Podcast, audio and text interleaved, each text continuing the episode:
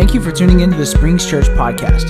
Here, you'll find messages that are powerful, inspiring, but most importantly, straight from the Word of God. If you're located near Toccoa, Georgia, or in Toccoa, Georgia, we'd love to see you on Sundays at 10:30 a.m. Enjoy today's message and remember, we love you, Toccoa.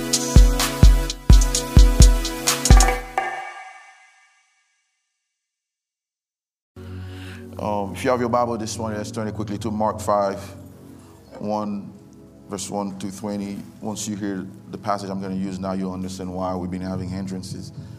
Um, you'll understand why. Um, you'll understand why. Mark 5, verse 1, verse 20. Verse 20, let's read it together. And it says, He went across the lake to the region of the Gerasenes, whatever, Gerasene, whatever they call that. When Jesus got the boat, a man with an impure spirit came from the tombs to meet him.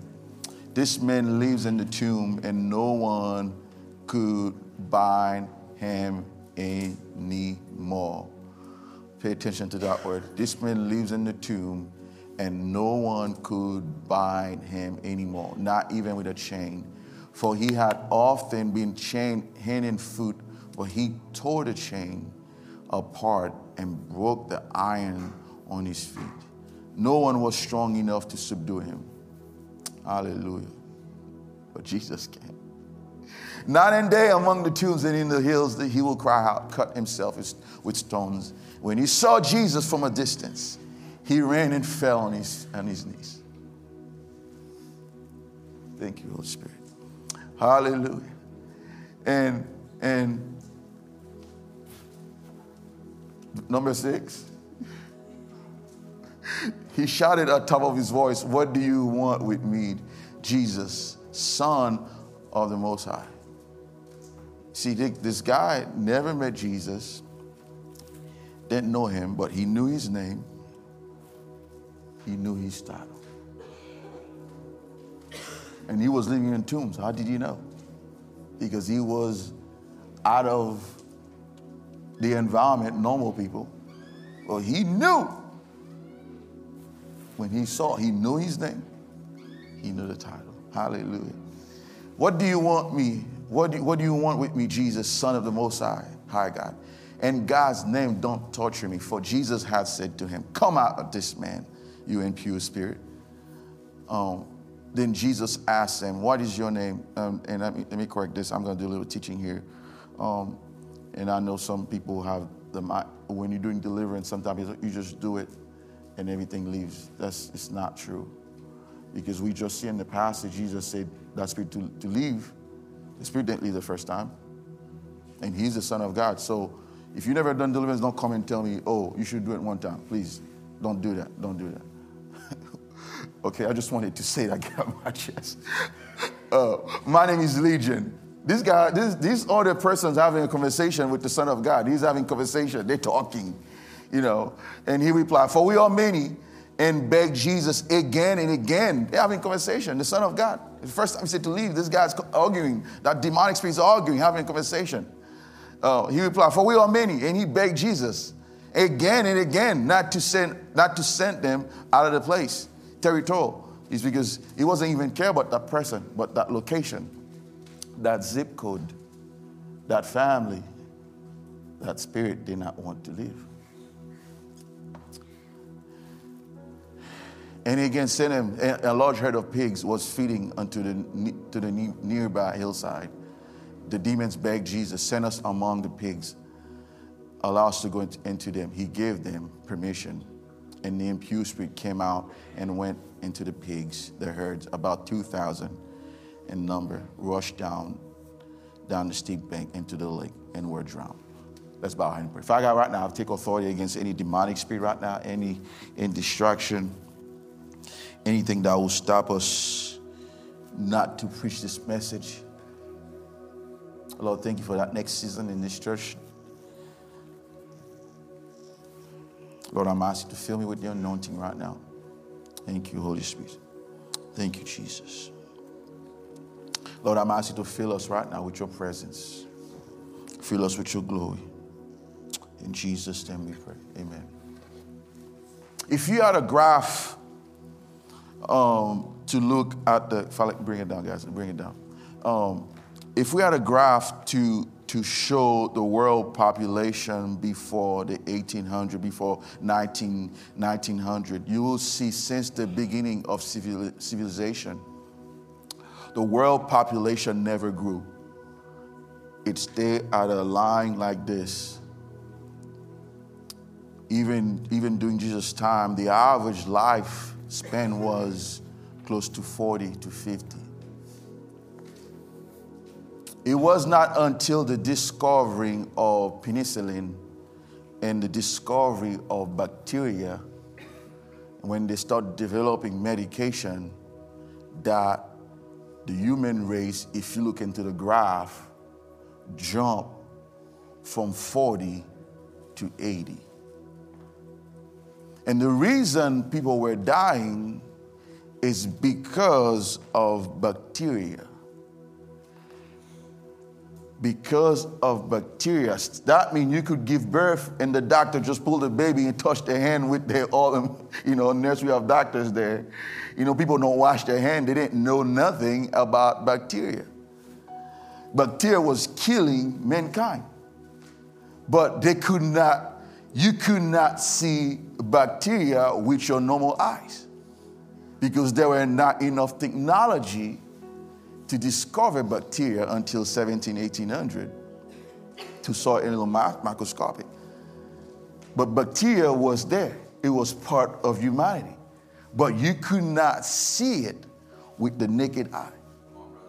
Until they discover penicillin, they start discovering medication to fight bacteria. That's when you have surgery, the doctor come with the hand, they pull the baby, and then it's only God's chance you made it. I know some of you don't like to wash your hand. Please wash your hand, please. hand sanitizer. Thank you, Jesus. And we know during that pandemic, what they were that, what they were teaching us is keep washing your hand, wash your hand, wear mask, wash your hand, wash your hand, because bacteria travels, even though you don't see it, is there.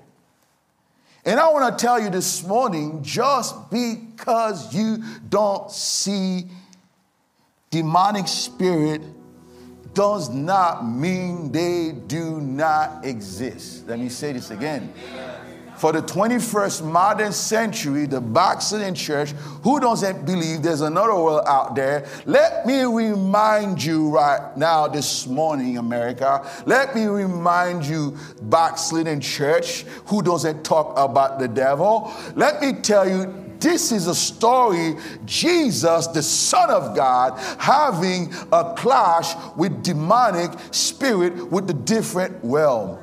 And I want to tell you today whether you like it or not, they're here, they're around us. And just because you don't see them, it doesn't mean they do not have the effects on your life. Are you with me this morning? The story that we read this morning is one of the most, is that God gave us a picture of what the enemy wants to do with us. It's only by God's grace and God's favor and God's protection that demon hasn't killed us. It's only by God's supernatural protection. And some of us is just great, and some of us because somebody prayed for you. The Bible says, night and day, this is the first point, night and day among the tombs and the hill he will cry out. The Bible said in 1 Peter 5 8, be on your guard, stay awake. You have an enemy. He's roaring like a lion, sneaking around to find who he may, who he may devour. The enemy loves to operate in darkness. He doesn't want to be exposed just like the bacteria. They're there, you can't see it until you have a microscopic vision so you can see it exists. You cannot see it. And it's they, because they hide in a different realm. You have to have a special glasses to see them. And it's the same thing with the demonic spirit. You cannot see them, but you have to have special glasses, which is your spiritual eyesight, to see the effects upon your life. And, and the enemy loves darkness. That's why, that's why he hides. Darkness is basically a, an atmosphere of deception where Satan operates. He doesn't want people to talk about it. He doesn't want people to know about them because the more you don't talk about them, the more he has more power over you. It's just like a spy. If you have a spy working with, among us, they act like us, they talk like us. They don't want you to discover who they are because if you discover who they are, they're plain blown. If there's darkness, Satan is more powerful, these demons more powerful to act in darkness. That's why he doesn't want us to talk about it. That's why you saw the microphone is messed up. That's why a lot of time you come in here, you see things are messed up because the enemy doesn't want us to expose his works. And I know we don't want to talk about those things, but we have to tell the truth. We have to preach the full gospel. It's not only God bless us doing this fast. Yes, we pray for God bless us, but there's an enemy out there who doesn't want you to grow spiritually. There's an enemy out there who doesn't want you to pray. There's an enemy out there who doesn't want you to grow spiritually. There's an enemy out there that don't want your family to be okay. He'll create everything he can to destroy your family, to create pain, because he, he's a warring lion He's a murderer. That's the mission of the enemy. Are you with me this morning? And that's the reality. The Bible said the enemy, and we can see this guy, and we trying to break down his life. First thing the enemy took him, he took him to the tombs. He took him, he took him, took him to a place of cemetery, a lonely place, a place of death, a place of no life a place of isolation, a place of no relationship. When you're under the influence of the enemy, first thing he'll try to do is pull you away from other believers. Because I'm not talking to the world, I'm talking to the believers. I'm talking people who go to church. One of the first thing enemy will do, just like this guy, he pull him away from the normal, normal lifestyle. He, he pull him away, he create isolation. And that's the, it's the law of the jungle. If you ever watch Nat Geo, you always see that the enemy, the lion, always attack when a, when a little gazelle stay away from the herds. He's always attack the one that stays behind. It's the same way it is. He'll create isolation. The highest form of isolation is, is to think you don't need nobody. Oh, did I say that? You think you don't know you don't need no one. You don't need nobody to pray for you. You don't need a church. You own your own church. You Even baptize yourself. and you the highest form of isolation. And I really believe the enemy used COVID for that reason. Because COVID really pulled a lot of people away and then he used it. You better believe it, the devil was behind this thing. You better believe it. This thing was from hell to stop the progress of the church. Because more churches, because uh, in, in, a, in a denomination, church, so many churches have closed. Because when church closed, darkness, more darkness covered the earth. So he brought them in a place of cemetery. You know, he created him, he created division between the people that he loves. He created division between the people that cares for him. And, and that's what Danny does. He create that, he's everybody's against you. You find a good church that love. We're not trying to promote our church, but we find a good church. Next thing you know, this so and so, this pastor look at me and say hello to me. I'm not going to church. Uh, every church, a hypocrite. Well, guess guess what? There's nobody perfect. The moment you step at that church, the church was messed up. You didn't know that? You mess it up because you got junk. And I can see it over you. There's no perfect church. He brought him to a place of desolation. Oh, not only that, he, he brought it in, into a place of fear. You know, before we bought the house in Washington, there was a nice house. A nice house, uh, Victorian kind of stuff, nice, you know, very nice house. And but when we checked the house, they were selling it cheap. I said, that's not, that house looks nice. I love the old columns and stuff, very, very Victorian kind of stuff. And I checked online and I found that house by a cemetery. I said, no, he doesn't buy the figure for $100. I'm not gonna. oh, go, good luck. You, you more spiritual than me. but I said, me? I'm not buying a house by a cemetery. I don't think the house, it's probably still in the market. Nobody wants to buy it. I'm just being straight up with you. I'm not gonna spend the night fighting demons. No, I want to sleep. You hear one step and oh, what is that? Nobody bought the house. Somehow, no, we don't want that. The house looks nice. But because it was by a place of cemetery and the tombs, it was in a place of fear. Oh, the enemy loves to attack us with their spirit of fear. You don't know that? Fear often often takes the form of phobias, social anxiety disorder, which is known as social phobia. You, that you, you, you don't want to you don't want to have you don't want you, you don't have to have relationships. I don't like people. That's why I don't want to come to church. I don't like people. It, it, eh, eh, eh, too many people crowd, and sometimes you think it's normal, but sometimes it's not you. It's the enemy putting those thoughts in your mind. Oh, that just busts the 21st century millennial. Oh, I don't like people. Eh, keep away from people. and not only that, the way the enemy used that a lot of us, He keep you in bondage because of fear, um, such, such meeting people, engaging, even jobs. Some, some people are scared to go to Atlanta to find a good job because they're scared of driving on the, on the highway. And you think it's normal. I scared the big, I scared, I don't want to go, I don't want to go ask for that job because I'm scared to drive. Oh, can you go with me? And sometimes you think it's normal, but it's a way in the enemy trap you for you not to take the next step in your life. He created those fears in your life. And some of us think it's just normal, but you don't want to apply for that job because you think you're not going to get it. You think it's normal because Jimmy's putting those thoughts in your mind saying, you're not qualified for this. Social anxiety disorder. Enemy wants to keep you in dead places. He wants to keep you in place of no life. He doesn't want your life to be changed. He wants you to be around dead things because in tombs there's there's there's bones, there's dead things. There's nothing life there. And that, that's and that's that's the goal of the enemy in our life is to keep us in dead places. Places that's there's no growth. Places, dead bones, dead relationship, dead people, you know, dead things. He wants you to keep you around those things, dead things. That's his plan. That's his plan. That's what he did to this man. He kept him to dead places. Some of you have to get rid of those old bones, dead, dry bones. That's been dead relationship, dead people. Don't hang out with them because they're dead.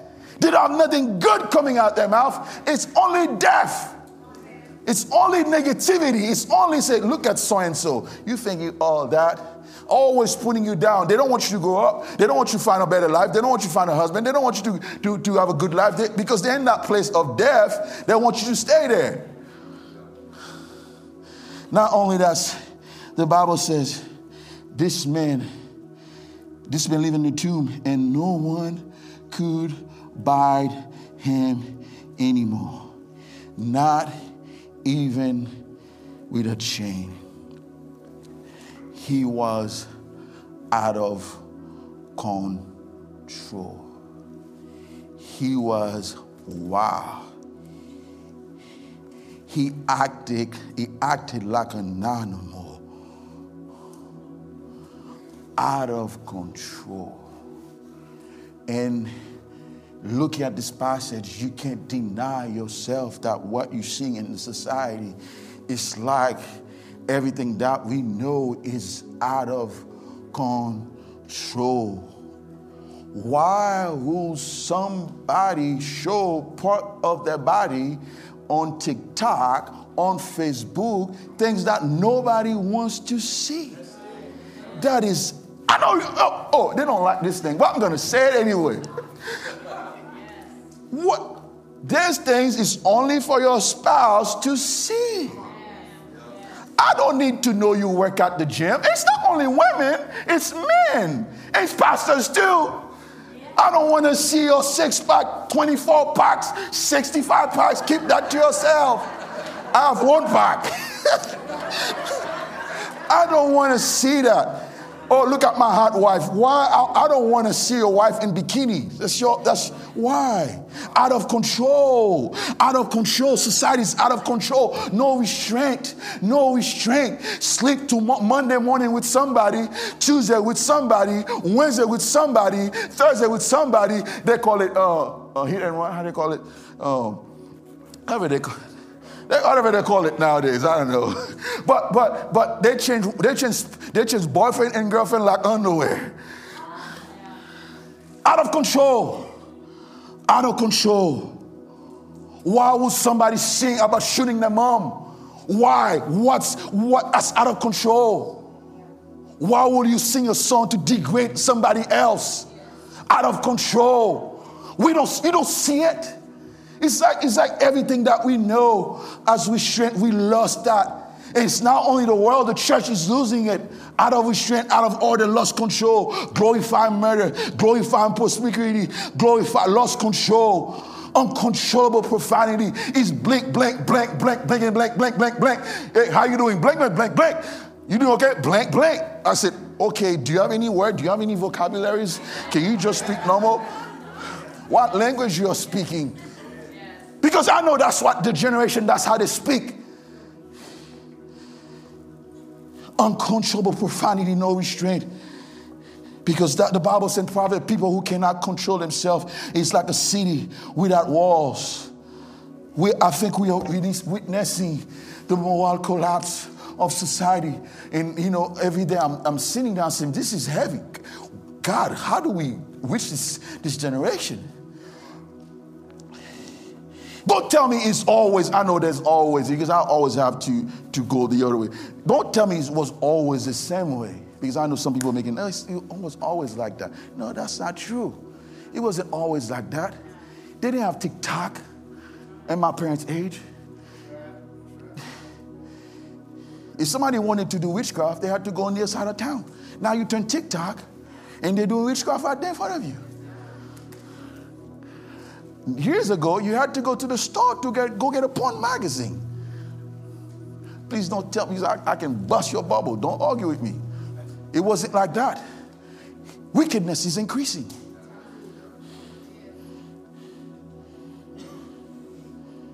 Because we have the speed information. Now we have it. We've seen the collapsing, the collapse in the church and outside the world. It's not natural to live in a graveyard. It's not natural to live in a tomb. And when you under the influence of the enemy, you will do unnatural things. You will have unnatural desire. It's not normal to live in a tomb.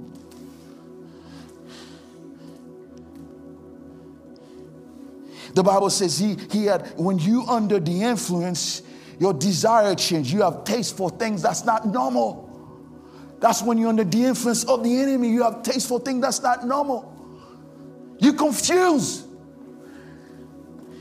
It's not only the world, but we know it's happening in the church too. When you're under the influence of them, because you open, you have open doors, you have taste for death, you have taste for unnatural things, things against nature. This man lives in the grave. He lives close to death. Death was pleasant for him.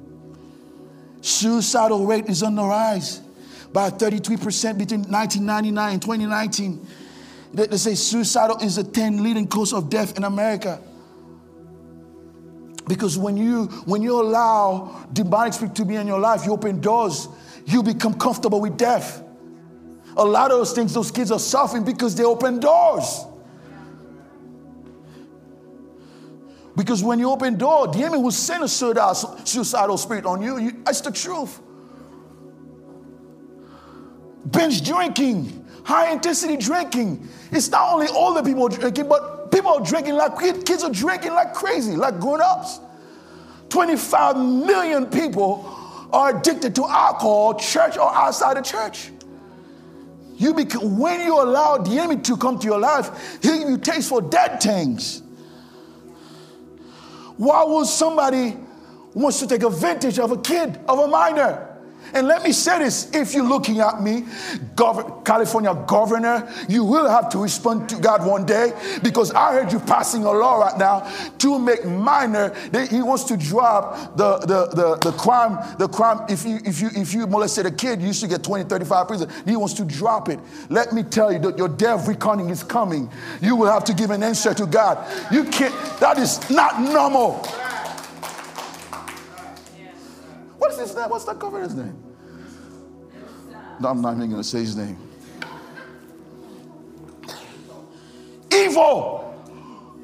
How they call that uh, attraction to, towards minor? They call it minor, minor attractive person. That's what senator said. Oh, don't don't don't don't do anything to him. Oh, they, they, they have a, they're just not normal. They have an attraction for minors.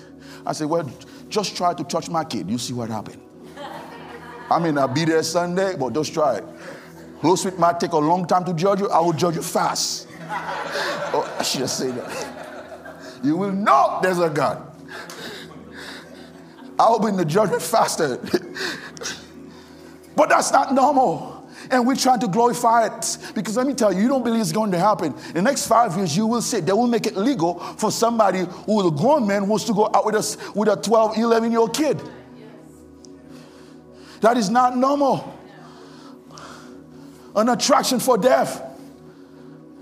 Why would somebody wants to take something that's killing them?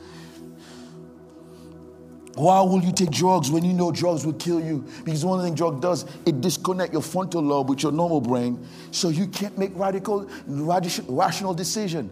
You know what? This is what the enemy does. That's why he's pushing the. You see, Colorado, who, who Colorado and Seattle, you know, they, they, they legalize drugs and stuff. You can see when you go to the cities, like it's a mess because there's people taking drugs.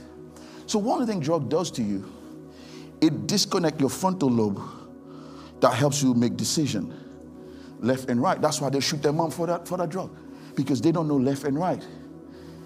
And the way the Holy Spirit works with you, listen to this. This is why you don't take drugs. The way God used you to speak to you to tell you left and right.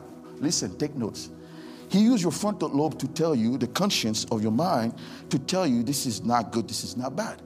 When you read the Bible, the Bible says, don't commit sin, don't do this. It goes to your frontal lobe. So when you're about to sin, your frontal lobe sent a message said, don't do this. But if your frontal lobe is messed up, so even though if, if he just he just got it, if your frontal lobe messed up, you don't know what's right, what's wrong. Now you understand why people take it to do witchcraft. Because the Bible compare drugs just like witchcraft. It takes that part of your brain so you can't make rational decision. That's why you stay home and not work and you can't pay your bills. And say, oh, I didn't pay the bills, but you were you were so high, and then and they hire you out at the at the work because you lost. Why do you think they don't let you drive? If they find you under DUI, you got drugged, they arrest you because they know you can't change lane, you kill somebody. And you know, the way they promote drugs it's like they said, this one, man, if you take it, it'll kill you. This is the this is, this is the one that killing people in the street, and people say, that's what I want. And they have the desire for death. And why would somebody, let me leave that drug thing apart, but why would somebody wants to get in the bed with a married person? You know he's married. You know you got kids. Unnatural desire. All the people you can see, you see that married man. You give him that, la- give him last eyes, you know, trying to seduce them.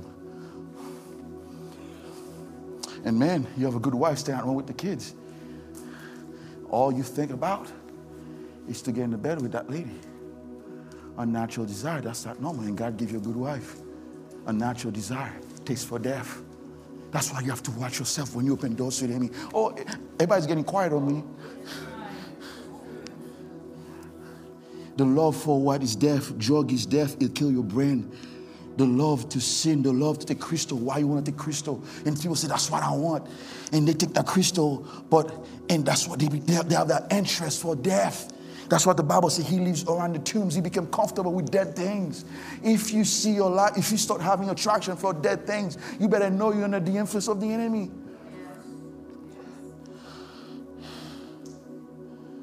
But today I have good news for you. Jesus can set you free. It's, I'm not only talking to the world, I'm talking to the church, Christian people. The Bible says, and this is another thing enemy attacks a lot because a lot of people don't talk about that.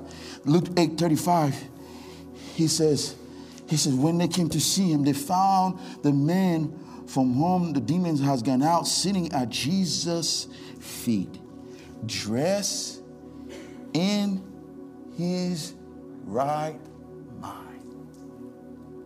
He was not in his right mind before. And let me say this is we balance, we're very balanced church. My brother suffered with mental illness, he passed away. I understand. We're not saying every mental illness, please don't go take, take a clip and say, Pastor, say every mental illness is demonic. That's not what I'm saying. I got family who suffered. My brother suffered for 50 years with mental illness. He could not do anything for him. My parents had to take care of him. He couldn't even feed himself. 55. He finally passed away. We had to take care of him, wash him, give him bath, feed him. Can't function. And he'll beat you too. I took a lot of beating from him. And we love him. And I'm not saying that. Okay, let me get to the point. But one of the things the enemy does, and I know because we because we have done deliverance on many people. One of the things the enemy will attack is your mind. You can't have peace.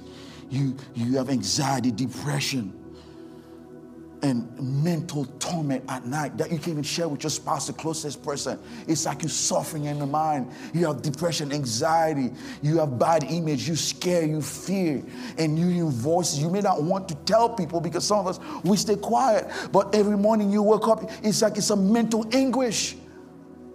Mental anguish, you can't even explain it. You don't even want to share it with people, but in your mind, it's like, man, it's like you're carrying a weight over your head.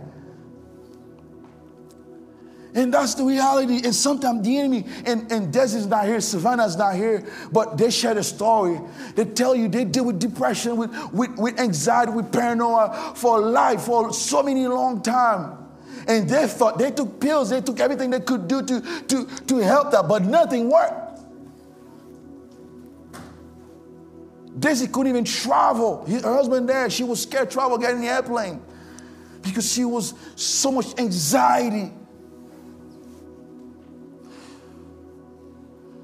paranoia, hearing voice. And sometimes when you open doors, you really hear those things in your mind. And you think it's normal.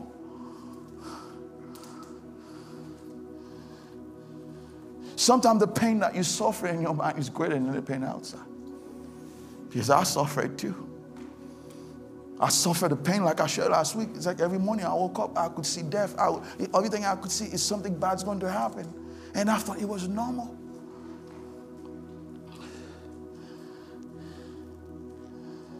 Let's go to the next thing. He says, the legion of demon made the madman cut himself with stones. This man was self destructive. But that's not what caught my attention.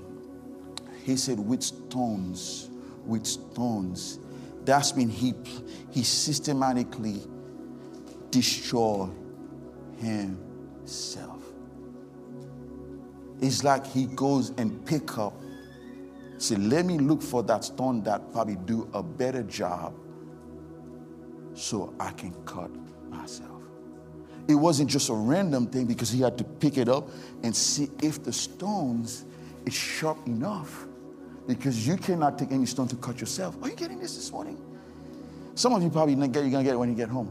He systematically chose something to hurt himself. He goes shopping for the right tools. He goes to that right, to, he goes to the porn site to find, look, scroll down to find something to please him.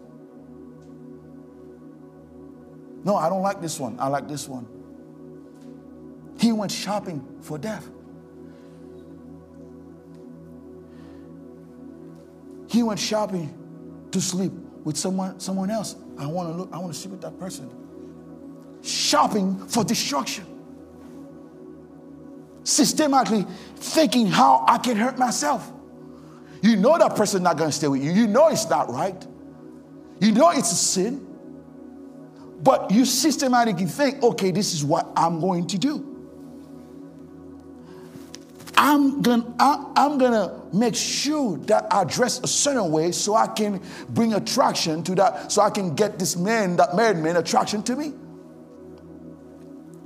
Systematically trying to hurt themselves.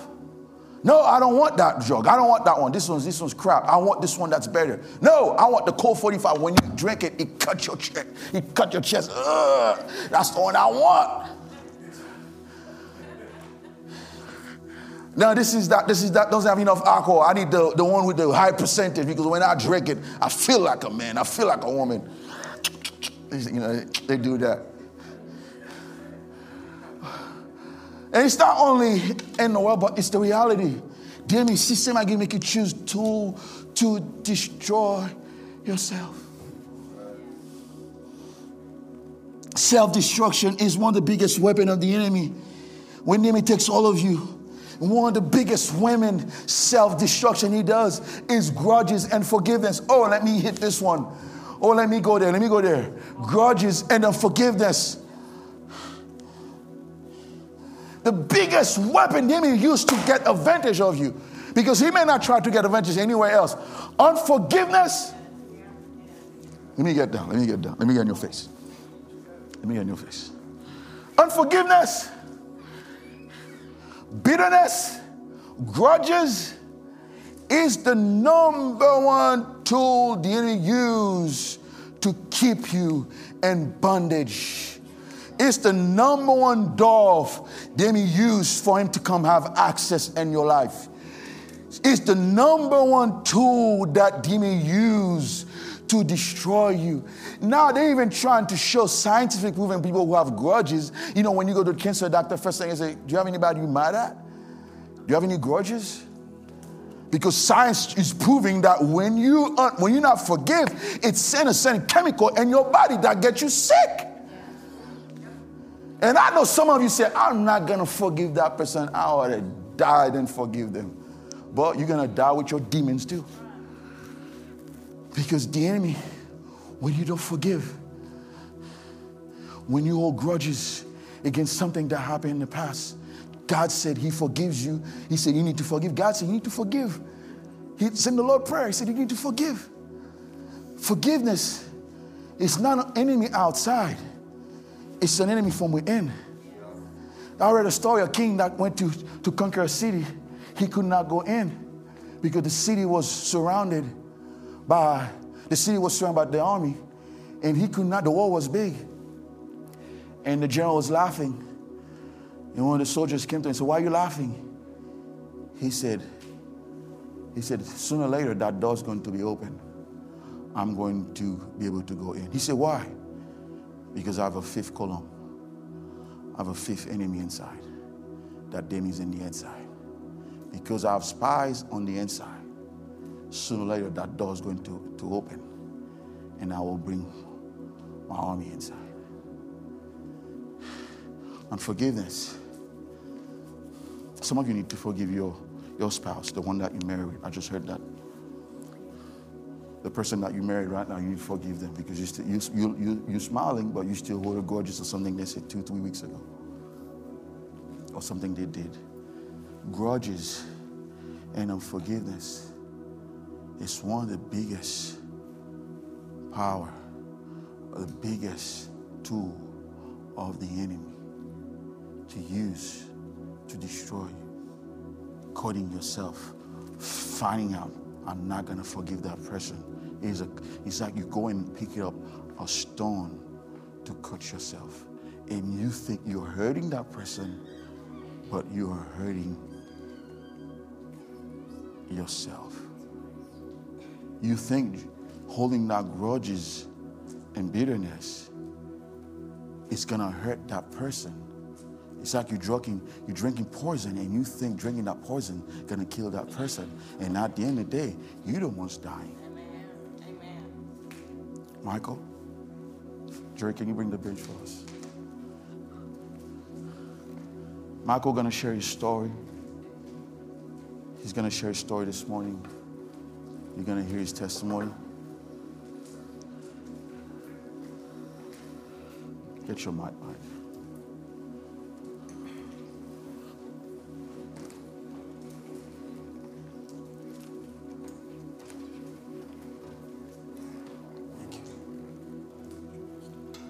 That's fine.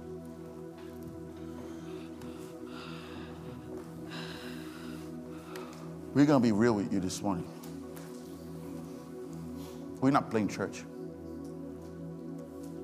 Sometimes this week, I, I, I, I struggle. Sometimes I carry weight. I say, God, why? Why? I'm looking, I say, man, this is too heavy. How can you carry this?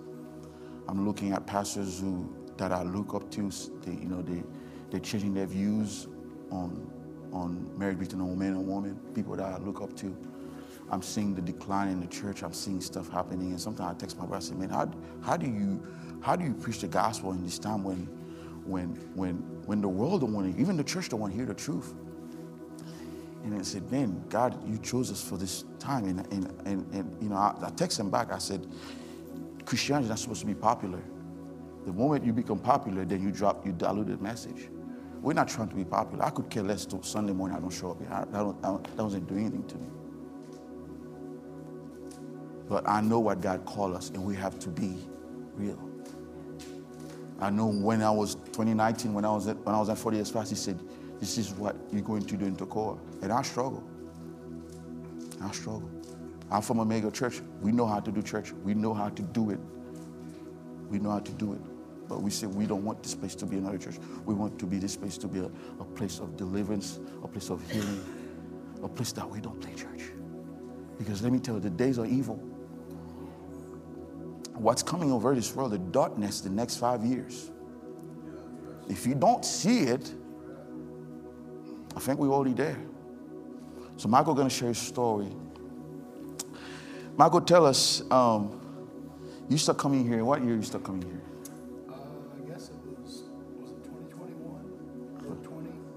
2020. Yeah.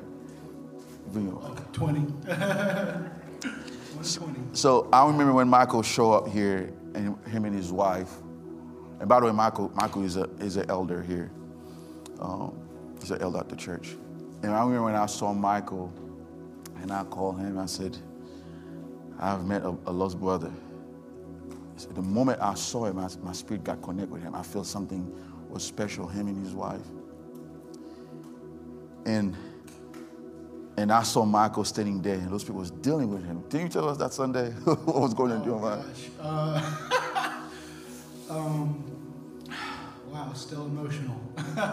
uh, for me, I had I gone to a good church um, prior to this church, but for about two, I guess it was two and a half years, I was completely out of church after that, and um, I was very suspicious. Um, I've been burned by churches quite a bit, and uh, I didn't know what to think. I didn't know if I should trust this guy, you know. Or, um, but I believe uh, Follett, Follett called me one day, and uh, he's he said, "You need to come try this out. This is the real deal." I said, "Oh, okay, God." I knew, I knew that my my family and I we we needed to get back into church. I knew I wasn't doing well, and um, I knew I needed something. I needed the touch from God. You know, I needed something real in my life again.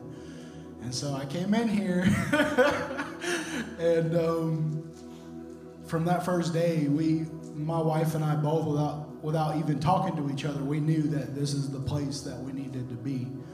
Um, I still had reservations, but um, Um, so tell, tell, before you went to deliverance, tell us what was going to your mind because explain, tell people how was your life before you went to deliverance. oh my gosh. How, what was what, how, how, what was going to your mind the- the way you were living?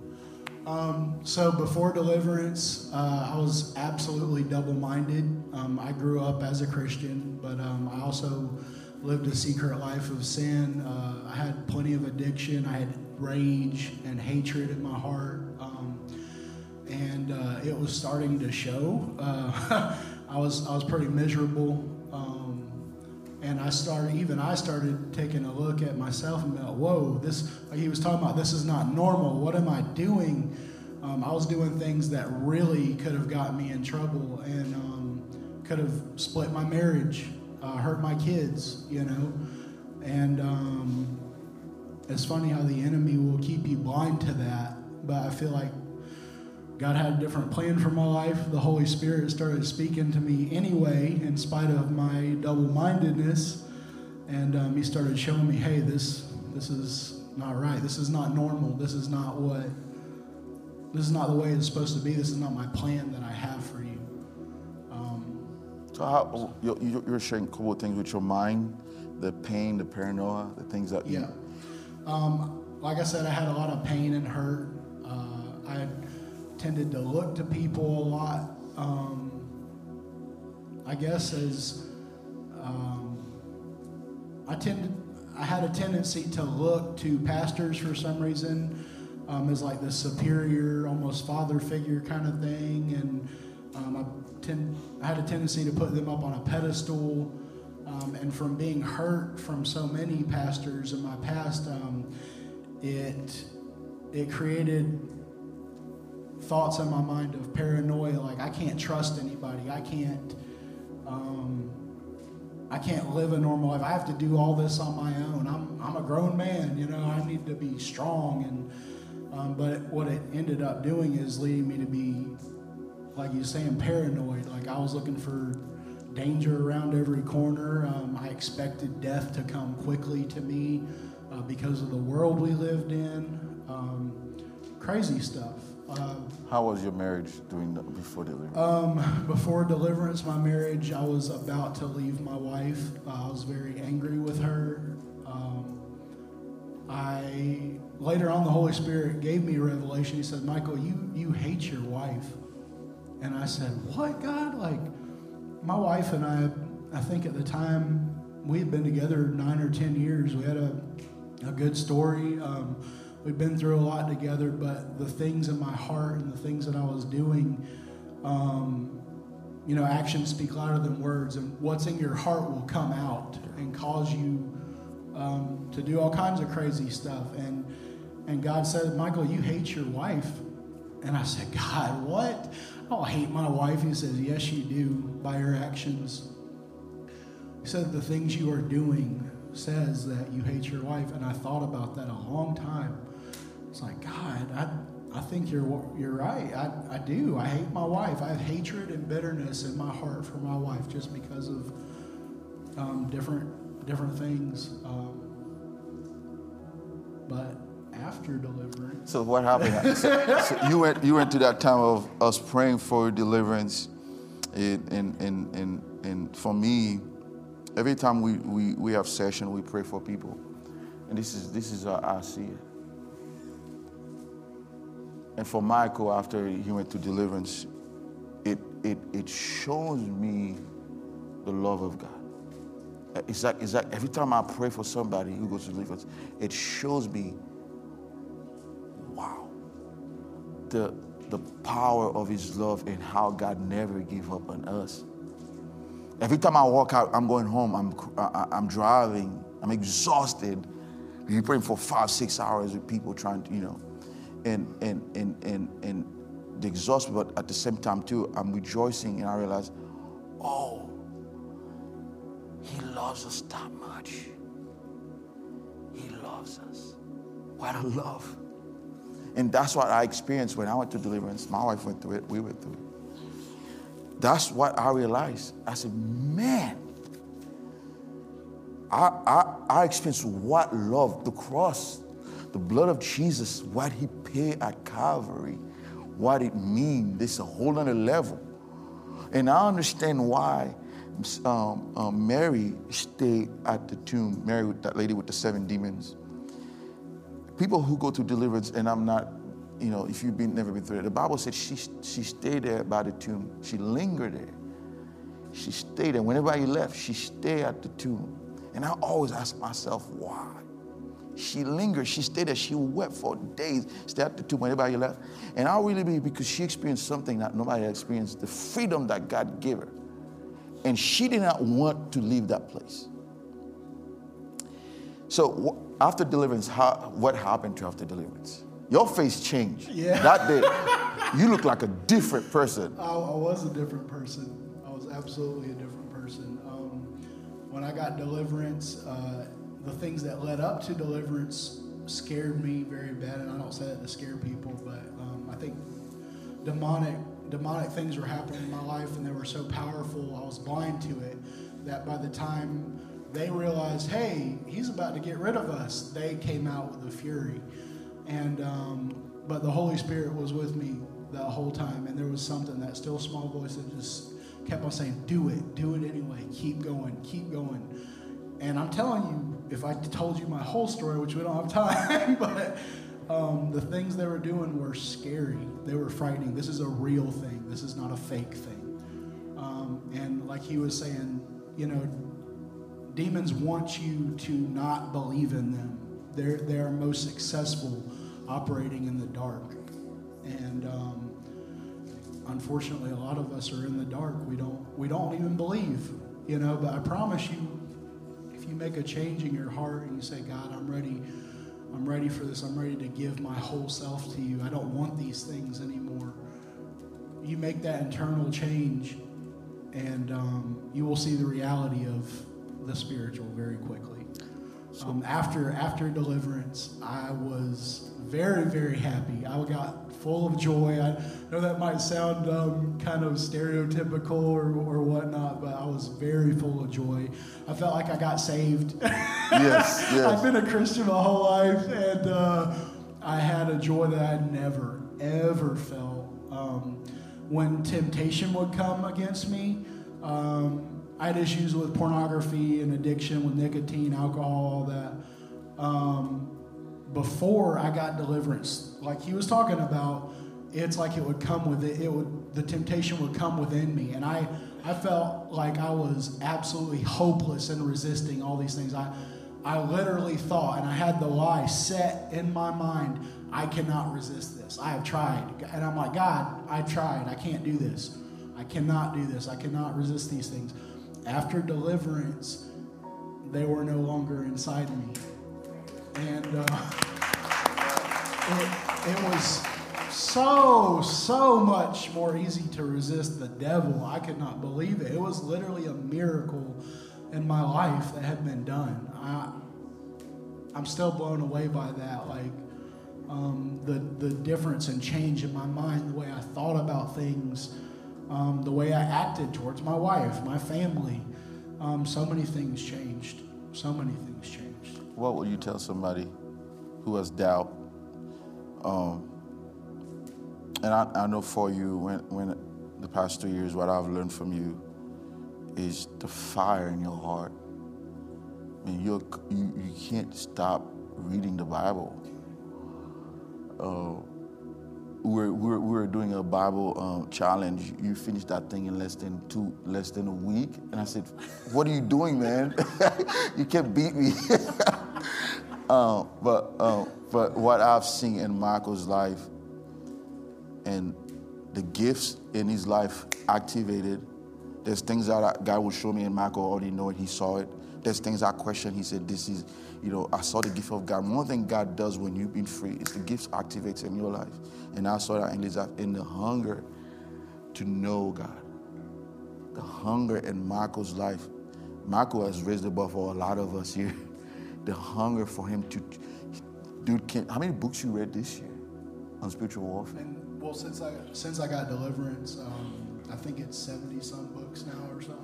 I hated reading, by the way. He hated reading. And also, to be honest, I listen to books through Audible and audiobooks. I don't sit there and read most of the time, but still, I did. I had that craving for for knowing God and just learning as much as I could about all this. It's something very wild and awesome to me. So I got interested in it. You know.